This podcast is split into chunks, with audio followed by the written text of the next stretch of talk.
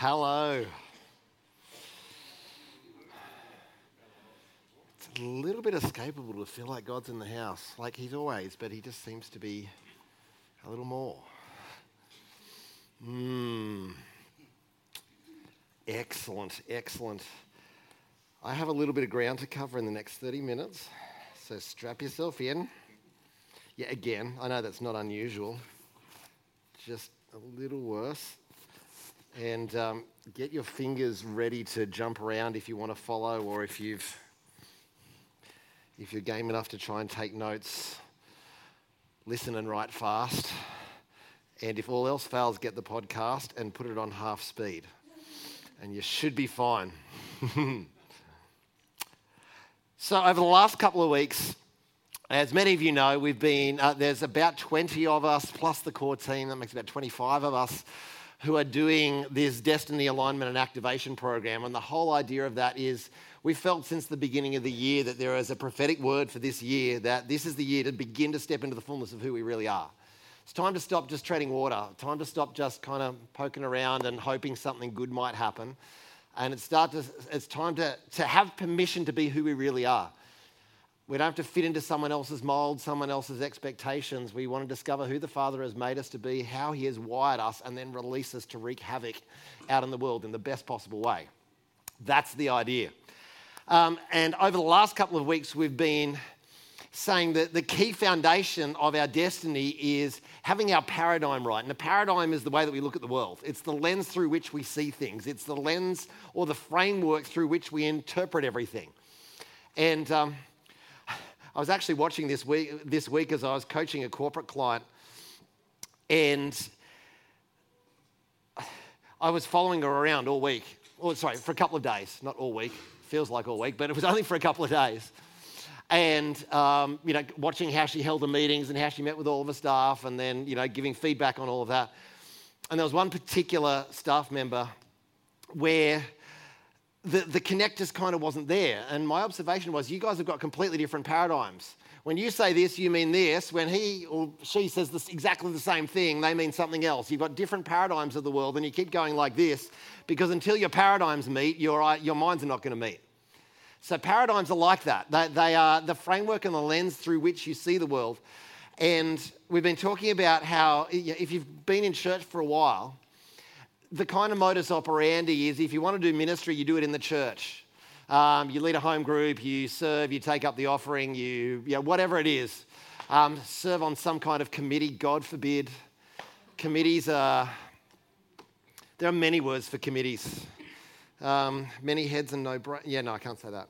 Um, you obviously didn't hear what I said clearly because you didn't freak completely. Uh, um, yeah. Um, Jesus never said, go into the world and create committees.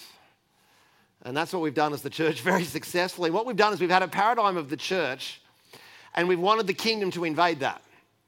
And what we've been unpacking is what would it look like if we started with the paradigm of the kingdom and saw what, what, what does church look like emerging out of that paradigm? Because Jesus talked about the kingdom 119 times in 114 verses in the Gospels.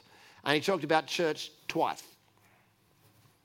Now, that doesn't mean he is not very intentional about the church, it is his bride. But what comes first is the key. In other words, he was intent as he taught his disciples, as he, as he taught between his resurrection and his ascension, that if we get the kingdom right, everything else will emerge. So that's what we've been talking about. And one of the things I've been at pains to say is that we have carried, as part of the church paradigm, just a gospel of salvation, not a gospel of the kingdom. Now, for those of you that weren't here, the gospel of the kingdom contains the gospel of salvation, but the gospel of the kingdom is a whole lot bigger. Last week, we looked at where Jesus said the law and the prophets prophesy until John. From then, the kingdom of heaven is being preached. In other words, at John the Baptist, there was a fundamental shift in the message from a law and the prophets paradigm, which was largely God is a long way away from you because you're a sinning scumbag. That's slightly my own interpretation, but I just want to see if you're away. Okay, that, that was the message. God is a long way away from you because of your sin, and therefore you need to repent lest he smote thee. Or words to that effect. Um, but at John the Baptist, the message changed. That's Luke 16 16, and that's on the podcast from last week. Now, I've said the message changes to the message of the kingdom, but I haven't specifically said what is the gospel of the kingdom? What is, what is that? So I thought that would be a good thing to unpack.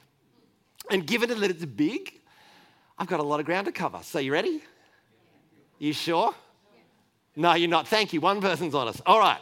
So, we talked in, in the first week of this series, Matthew 4:17 and Matthew 3:2. We we're looking at what was the first thing that Jesus preached and the first thing that John the Baptist preached, and it was repent for the kingdom of heaven is near. Now, we have often, in a paradigm of the church framework, when we hear this, the kingdom of heaven is near, it's like the end of the world is about to come and he's about to smote thee. But remembering that message finished with John the Baptist, because he was the last of the Old Testament prophets. But the key in that message was one that moves away from God is a long way away from you because you're a sinning scumbag. Two, when he said the kingdom of heaven is near you, what he's saying is God is closer to you than you think. Therefore, repent, which, as we've said somewhere in the last few weeks, means change your perspective on reality. Come up to a higher place, see it from up here. God is actually closer to you than you think. That is the beginning of the gospel of the kingdom. Now, this is a fairly radical shift for a lot of the church because we've been preaching God's a long way away from you because of your sin for a really long time. I'm very well discipled in that message. And like I said, I think I've preached it for many, many years. Um, and if I got a little bit bold, I think it was at the end of last week when I said, now, if you want to give that message and you want it to be anointed, you have to take recourse to a different spirit other than the Holy Spirit to get an anointing on that message. And I would call it a religious spirit or a spirit of accusation. Just let me just put that out there. So, because the message has shifted, what the Spirit is anointing is different as of John the Baptist. And the message is the kingdom of heaven is near you. He is closer to you than you think. Let's have a look at Acts chapter 17. This is the first place where we're going to, where we're going to go. And I've got a little bit more to say about this one shortly, but let me say one thing first up. So, this is Paul when he is in the city of Athens. For those of you that know your book of Acts well, this is Paul's sermon on Mars Hill. Um, this is kind of, this is regarded as one of Paul's finest kind of oratorial moments. Um, and it is pretty cool. But I have something a little more to say about it shortly. But let me say what I'm going to say now before I say what I'm going to say then.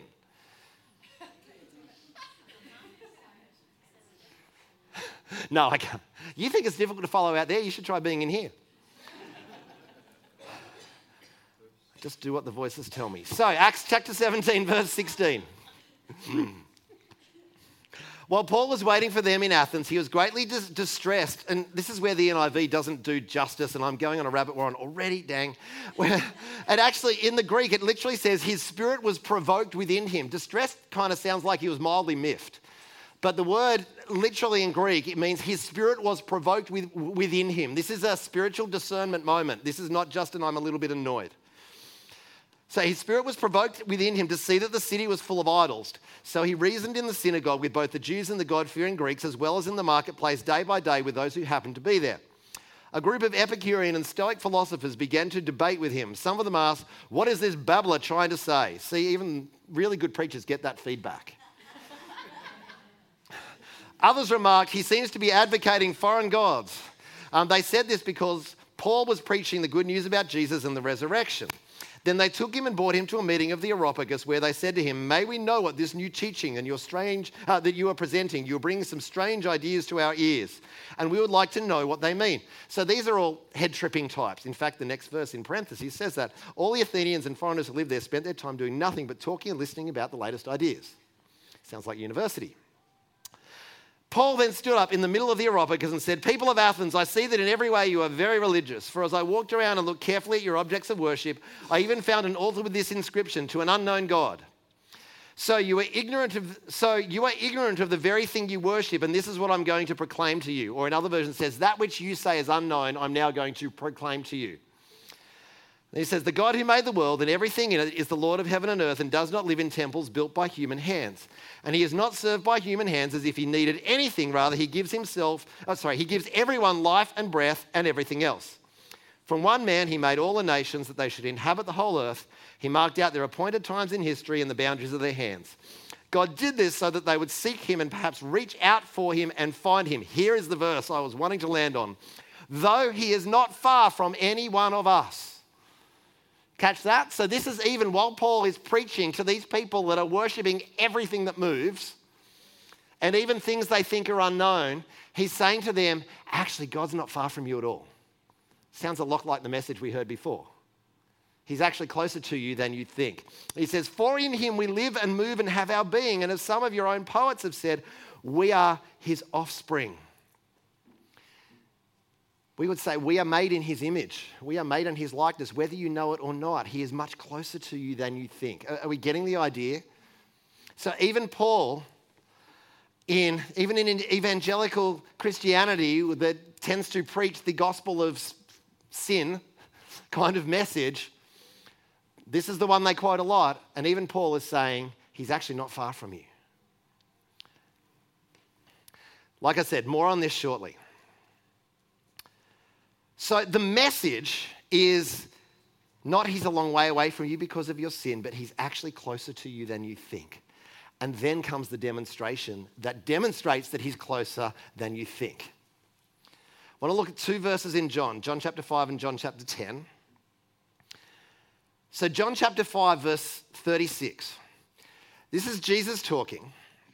And as usual, he's in trouble with the religious cops, the Pharisees. And Jesus is saying, But the testimony I, which I have is greater than the testimony of John. For, and this, this is the statement I want to look at the works which my Father has given me to accomplish. I'll read the rest of the verse and explain that. The very works I do testify about me that the Father has sent me. Whenever you see that phrase, and it's particularly uh, the New American Standard, I think the New King James picks it up the best, uses the phrase the works of the Father. And if you track through what happens every time he's talking about the works of the Father, he's talking about miracles. He's talking about miracles. Now, that is further illustrated in John chapter 10, verse 37 and 38. And again, in trouble with the religious heat. And he says, If I do not do the works of my Father, again, talking about the miraculous, and if I and I'm reading this out of the New American Standard because it's a much more literal, accurate translation. But I think if I turn here, and I'm having a sudden thought which is really unhelpful to have when I'm trying to stay on track. If you read it in the NIV, I actually think it says believe the miracles. Let me go and have a look. No, no, the newer one has changed it to the works. So, um, when he, so let me, let me read it and then I will talk and I will stop interrupting myself. So he says, Why do you accuse me? End of verse 36. Why do you accuse me of blasphemy because I said I am God's son? Do not believe me unless I do the works of my Father. But if I do them, even though you don't believe me, believe the works that you may understand that the Father is in me and I am in you. And again, he tried to seize him, but he escaped their grasp. Now, I want to see the video on that. How did he do that? Because he, he, he kind of snuck off or just went voom a number of times. This is nothing to do with what I'm talking about, but I'm just insanely curious. I can't wait till I get to heaven. I want to see the, the, the YouTube on that because he did it a few times. Anyway, so what he's saying here, and this, um, this messes a little with my evangelical brain. So he's saying, unless I do miracles, unless you see the supernatural following me, you don't have to believe me. That's number one. Now, I think it's about time we had the same message. In other words, we can reason cognitively and mentally all we like, and we may even win a few of the arguments, but it's about time we had the boldness because this is the gospel of the kingdom. The gospel of the kingdom comes with power, not just words. And we'll, I'll unpack some of that from the epistles in just a second. But he said, if you don't see me do miracles, you don't have to believe me. But then he makes this wild statement that again messes with the evangelical brain. And it says, though you don't believe me, believe the works. So if you don't believe me, believe the miracles so that you may understand that the Father is in me and I am the Father. In other words, when we, when, when we demonstrate supernatural power, they may not necessarily believe Jesus, but essentially what Jesus is saying here is if you believe the miracle, it's going to it's going to land you in the right place. Because he says, even if you don't believe me, believe the works. Because when you do that, you're going to end up in the right spot. That was the message that Jesus carried. We getting the idea? Now, Paul says this in 1 Corinthians 2, and I think I said last week, I might have been last week or the week before, I talked about the verse in 1 Corinthians 2 2, where Paul says, I determined to know nothing among you except Christ and Him crucified. And we've kind of quoted that and said, well, we just talk about Jesus and Him crucified. But what we don't do, again, is read the rest of that passage. So in 1 Corinthians 2, verse 2, Paul says, I determined to know nothing among you except Jesus Christ and Him crucified. I was with you in weakness and in fear and much trembling. And here we go. and my message and my preaching were not in persuasive words of wisdom, but in demonstration of the Spirit and of power, so that your faith would not rest on the wisdom of men, but the power of God. See the rest of the passage? See, even Paul does not let us get away with a message that is just wise and persuasive words that it's not us trying to cognitively argue. So I asked the question what did nothing but Jesus Christ and Him crucified look like? It actually looked like a demonstration of power. Kind of thought that was better news than. Anyway. Because here's the thing. So, what he says, what Paul says is, so that your faith would not rest on the wisdom of men, but on the power of God. In other words, Jesus wants people's faith to rest on something, not just our brains. He doesn't want to just give us an argument to be convinced of. He doesn't want to give people an argument to be convinced of. He wants people's faith to rest on the power of God. This is the gospel of the kingdom, not just the gospel of salvation. 1 Corinthians 4:20 going on a few chapters, he says, For the kingdom of God is not a matter of talk, but of power. And then in 2 Timothy 3, verse 5, he's, he warned Timothy, he, he warned about people that had a form of godliness but denied its power. And he said, With such people, have nothing to do with them. That's a pretty stern warning. Don't hang out with the religious folks. In other words, and, and this is not like become an exclusive cult kind of message, okay? Just be, let's be clear. Because what he's saying is don't have as your primary input and influence that come into your world people who do the godliness, the, the behavioral morality thing, but there's no power. He said that stuff is dangerous because it's not kingdom.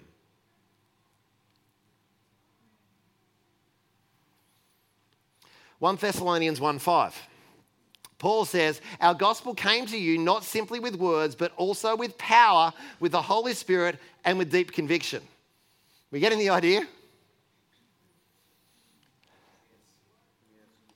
Okay, so let's talk about this deep conviction thing.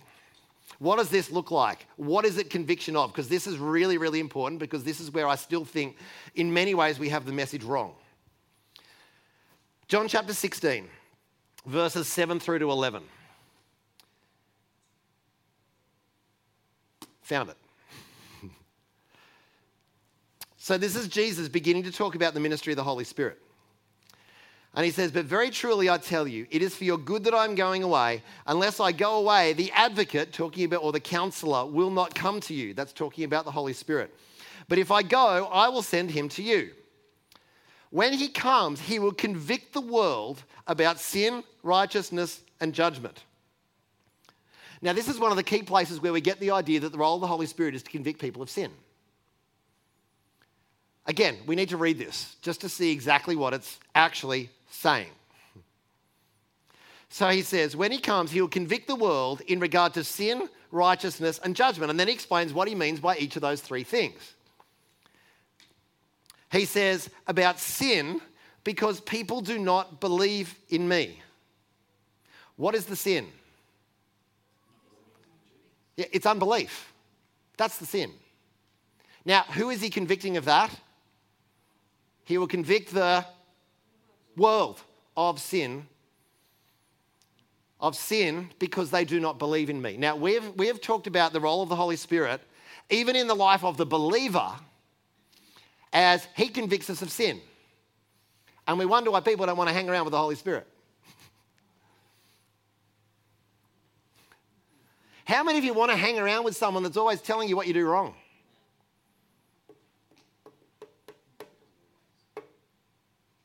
Okay, I'll keep going then.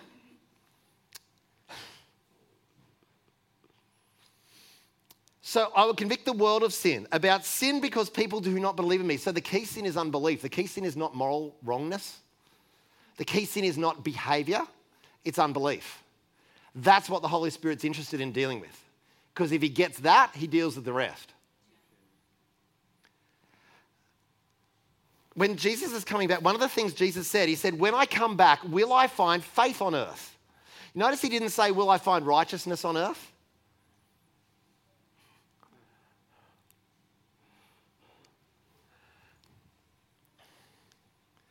Because he dealt with the righteousness thing with the cross. That's a done deal. What he's looking for is faith, because when he has when, when faith, the rest is a done deal. So he's interested in convicting the world of unbelief. Now, how does he do this? Righteousness.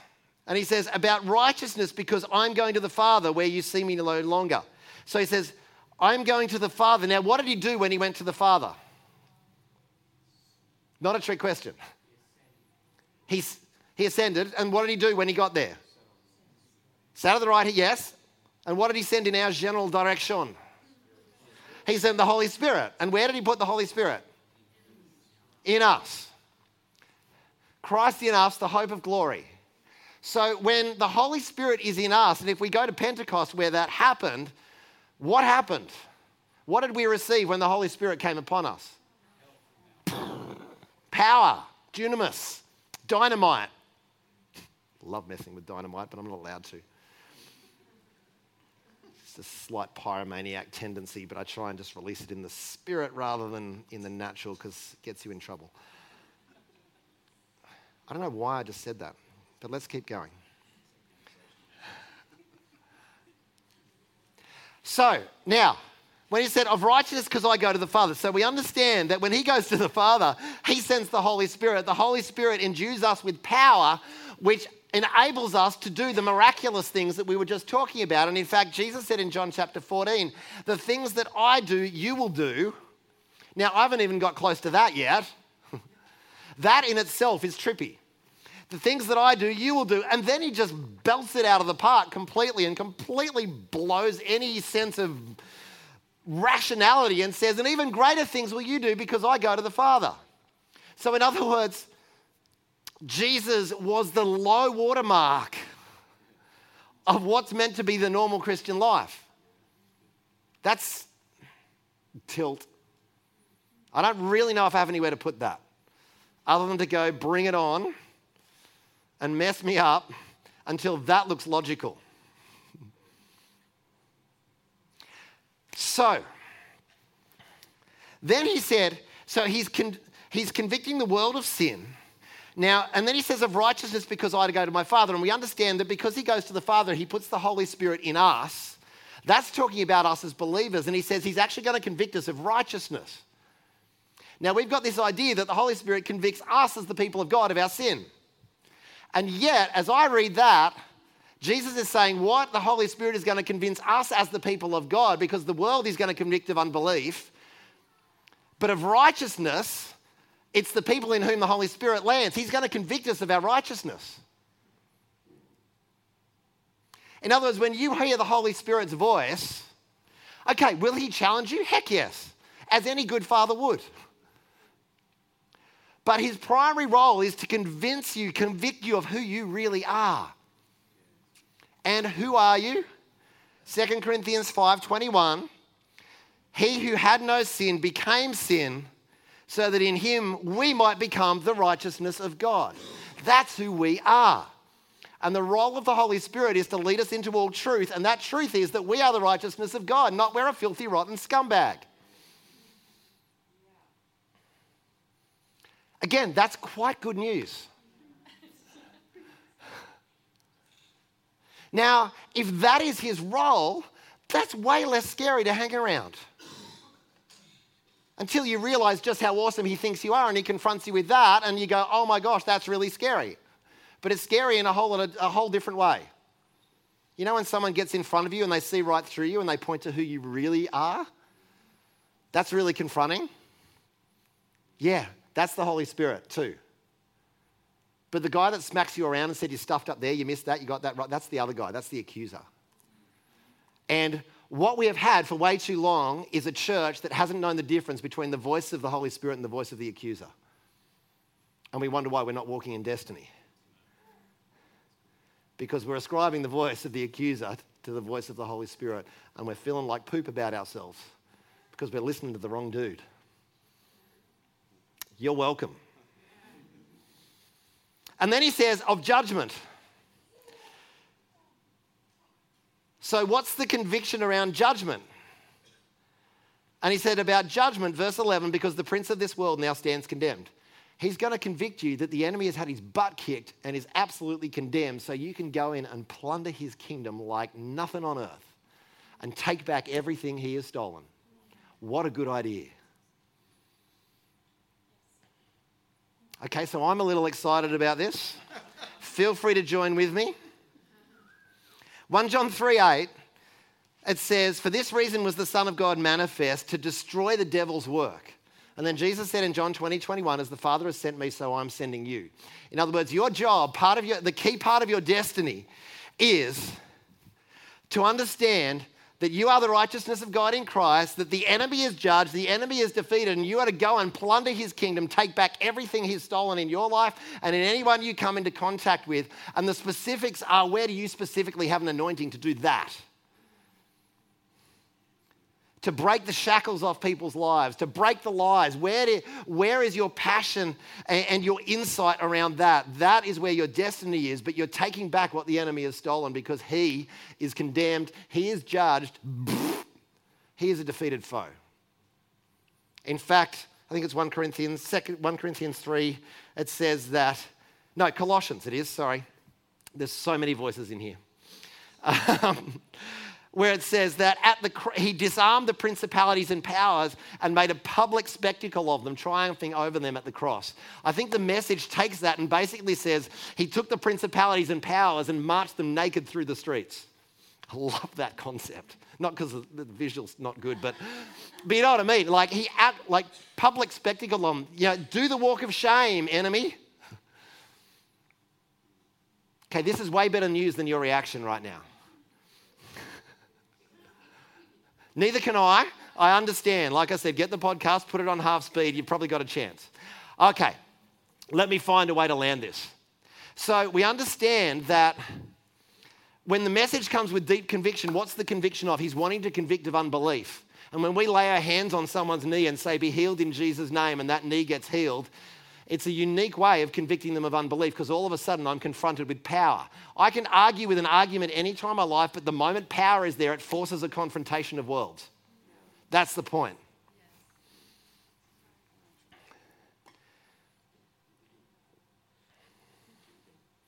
Now, when we talk about that, what we're talking about is giving people an experience of the kingdom. In other words, the, the gospel of the kingdom is not just about words, it's about power. In other words, it's experiential in nature. When we bring the gospel of the kingdom, we bring them into an experience of the kingdom. They get a free sample before they buy. Matthew 13, kind of two parables landed together, verses 44 to 46. Jesus says, The kingdom of heaven is like a treasure hidden in a field. When a man found it, he hid it again, and then to his, in his joy went and sold all he had and bought the field. I love the kingdom parables when he says the kingdom is like, there's so much insight in them. Then he says again, the kingdom of heaven is like a merchant looking for fine pearls. When he found one of great value, he went away and sold everything he had and bought it. So in both of these cases, this person came into an experience of something that was so valuable they were willing to sell all they had in order to get that thing. Now, we spend so much energy arguing with people and trying to convince people when, when we can just give them a genuine experience of the kingdom, they're going to be asking us, How do I get that? When people genuinely experience Him, He's the desire of nations. Everyone wants a king like Him. The problem is, we haven't represented Him authentically like He is. The moment that we do, all of a sudden it becomes very, very attractive, and people start going, How do I get this? I'm gonna, I'm gonna put some protection around that sucker so I don't lose it while I go away and sell all my stuff, and I'm getting that. And then we don't, when we do this, when we do this, the, the evangelism, if you like, right, our discipleship takes on a whole new basis. See, when we do the convincing and the argument stuff, and they go, All right, I'm convinced with an argument, all right, I'm in then yeah, it's like, yeah, I'm worn down. I, I give up. You know? Then our discipleship programs then tell us, okay, you need to stop doing this, you need to stop doing that, you need to stop doing this. And it becomes very hard work. Yet, when they have an experience of the kingdom, it's just let me fall flat and go, what do I need to do? Like it just, it touches here rather than here.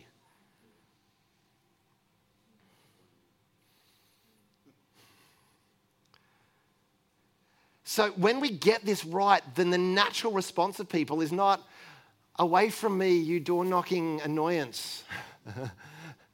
it's, how do I get what you've got? And I don't care what it costs me. I have to have this. That, that's the idea. That's the gospel of the kingdom. So the gospel of the kingdom comes with an experience of the kingdom, and our job is to give away free samples of the kingdom wherever we go. And we give away the samples according to how the Father has wired us. Where do we have insight? Where do we have passion? Where do we have an anointing, uh, an ability, and a passion to destroy the enemy's work in a person's life? That, that, that's part of the wiring of our destiny.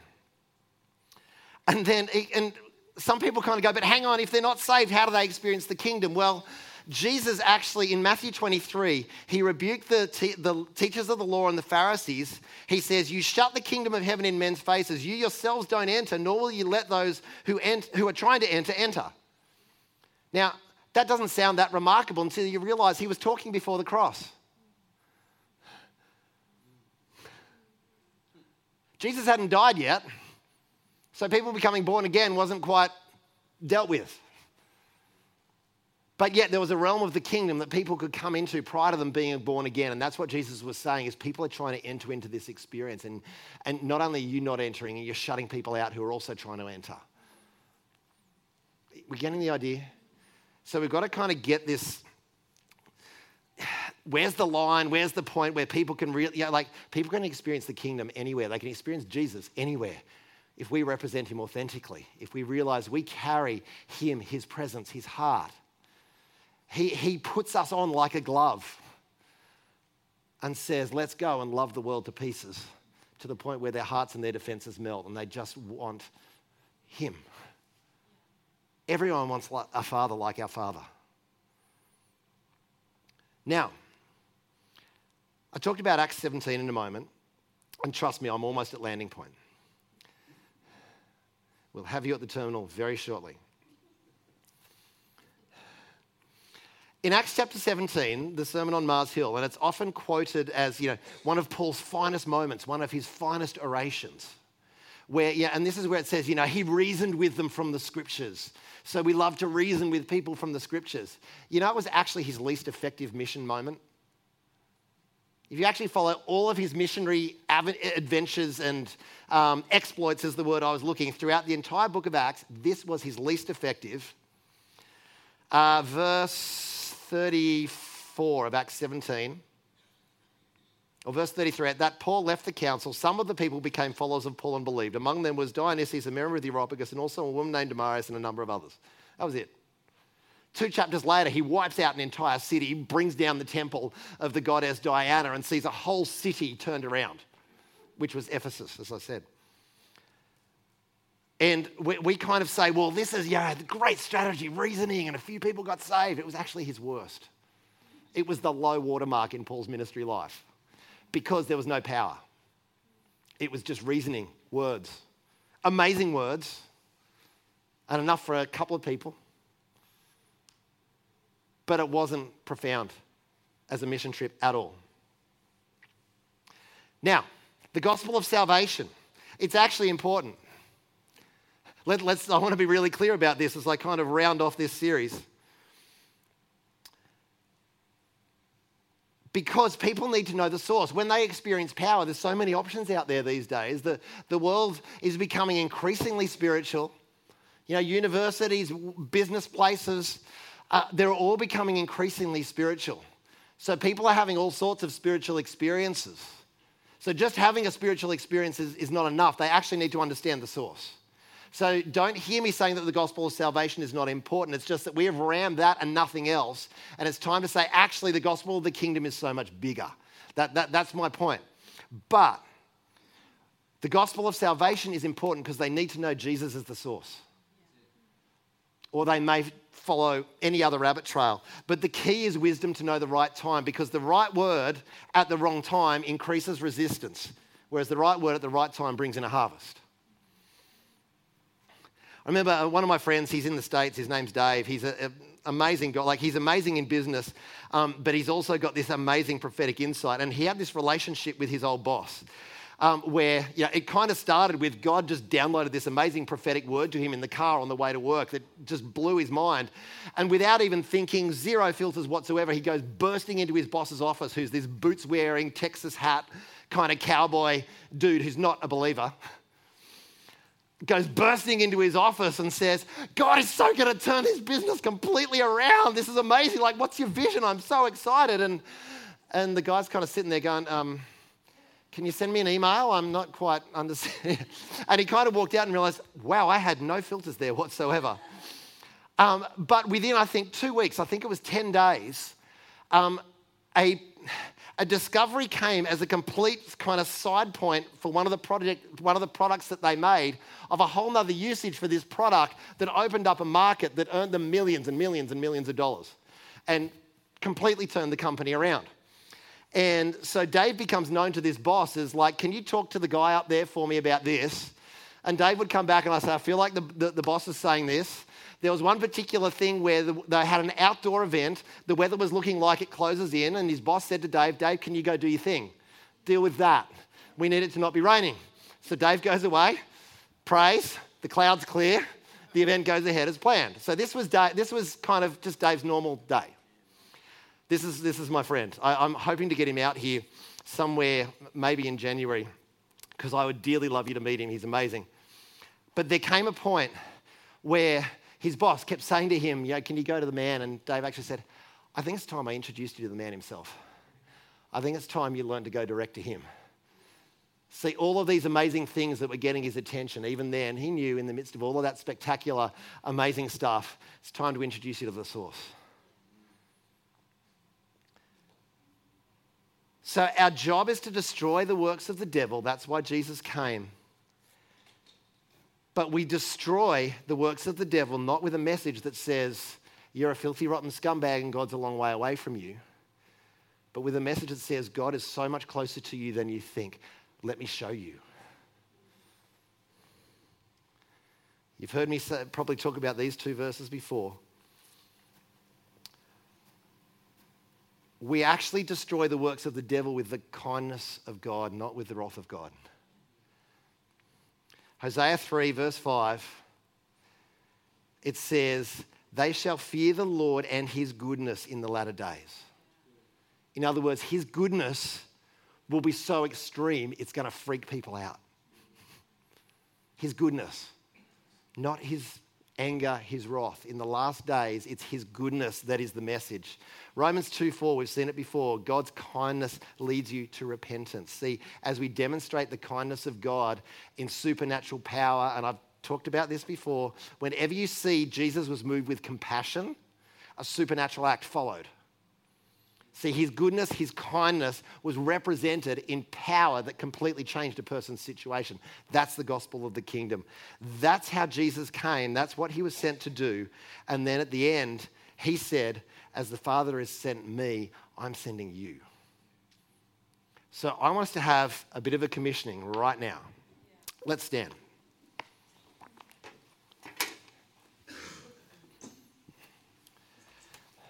I want you to get a hand on somebody next to you and let's just make sure around the room everybody is connected to somebody.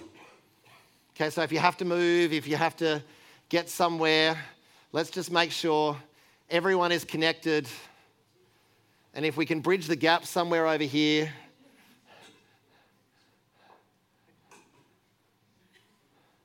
so that everyone is connected somewhere. Okay, we've kind of got a break between here and here. Can we connect? There is a reason I'm doing this. Just trust me. Yeah, thank you, Sarah. Uh, right, there. Okay. Let's roll the dice. Anyone got yellow? No. All right. What I feel like we're meant to do right now is, is we're meant to be commissioned. And we're meant to be commissioned as messengers of the goodness and the kindness of God. To not just go out with the right words, but to go out with power, to go out with life, and to go out with a blueprint to systematically dismantle the enemy's work in people's lives and usher in the kingdom of light. So, Father, as a house, we just speak commissioning over every one of us right now in the name of Jesus. We speak an enduing with power from on high right now. We speak a fresh release of the Holy Spirit, of His power, of His fire in Jesus' name. And we commission you with that commission where Jesus said, As the Father has sent me, I am sending you. We commission you to be sent out into the world, not just to the church, but into the world as carriers of his goodness, as carriers of his kindness, as messengers of love, as messengers of compassion who bring with it not just a message, but an experience. Increase your power on us. Increase your power on us now. In Jesus' name. Increase your power. That we would be Holy Spirit destroyers. Where the enemy comes to steal, kill, and destroy, we stand in authority because he's been condemned and we go to plunder everything that he has stolen, to take it back and to see people restored to the fullness of who they are created to be. Thank you, Father. Thank you, Father. Increase your power. Okay, just take a couple of minutes. Just turn to the people around you, get in a group of two, three, four, whatever. Just keep your hands on each other and just pray fire. Just pray fire. Just pray an increase of Holy Spirit fire.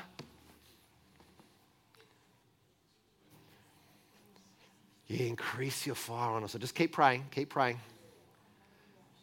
Just increase your fire, Father. Increase your fire. Don't let us go without a fresh encounter. Don't let us go without a fresh encounter.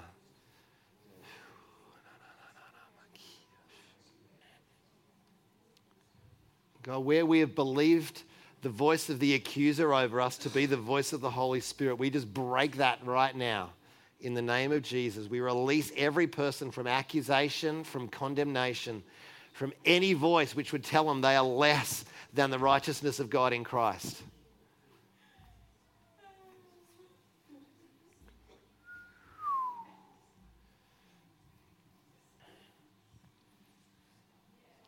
And we welcome angelic ministers of fire to come and bring release. Release of your power. Release of your power. Yeah, God, thanks for everything that you've done today. And I just want to pray you'll seal that with your Holy Spirit and stir us up during the week for more, more, more. In Jesus' name.